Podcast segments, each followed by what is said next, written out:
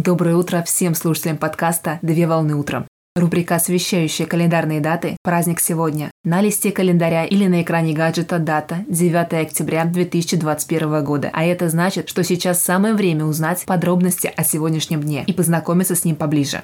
Итак, какой же праздник отмечают 9 октября? Дата 9 октября приурочена ко дню гвоздистояния. Техника гвоздистояния появилась в Индии с целью достижения аскетами освобождения. Гвоздистояние – это терапевтическая и психоэмоциональная практика, направленная на преодоление блоков, зажимов в теле и болевого порога, как физического, так и психологического. Практика гвоздистояния представляет собой стояние голыми ногами на гвоздях доски садху, где доска садху – внутренний огонь. Это гвозди, вбитые в доску, которые являются многофункциональным прибором и диагностическим инструментом. Практика гвоздистояния является эффективным и экологичным способом борьбы со страхами, повышает осознанность, а также позволяет провести духовное очищение тела, ума, энергии и активизировать нервную систему. Техника эффективна при проведении ежедневных практик, а также, согласно данным с информационных источников, практика гвоздистояния направлена на исполнение желаний психологическом значении при проведении практики гвоздистояния важным индикатором является следующее. Если человек при стоянии на гвоздях испытывает резкую боль или дискомфорт, это значит, что внутри человека есть накопленные обиды и страхи. И наоборот, если человек при стоянии на гвоздях испытывает радость или эйфорию, то внутри человека установлен баланс и гармония с самим собой.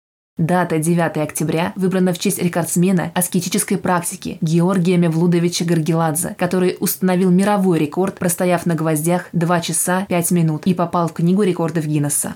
Рекорд был установлен 9 октября 2011 года. Поздравляю всех причастных к празднику. Желаю отличного начала дня. Совмещай приятное с полезным.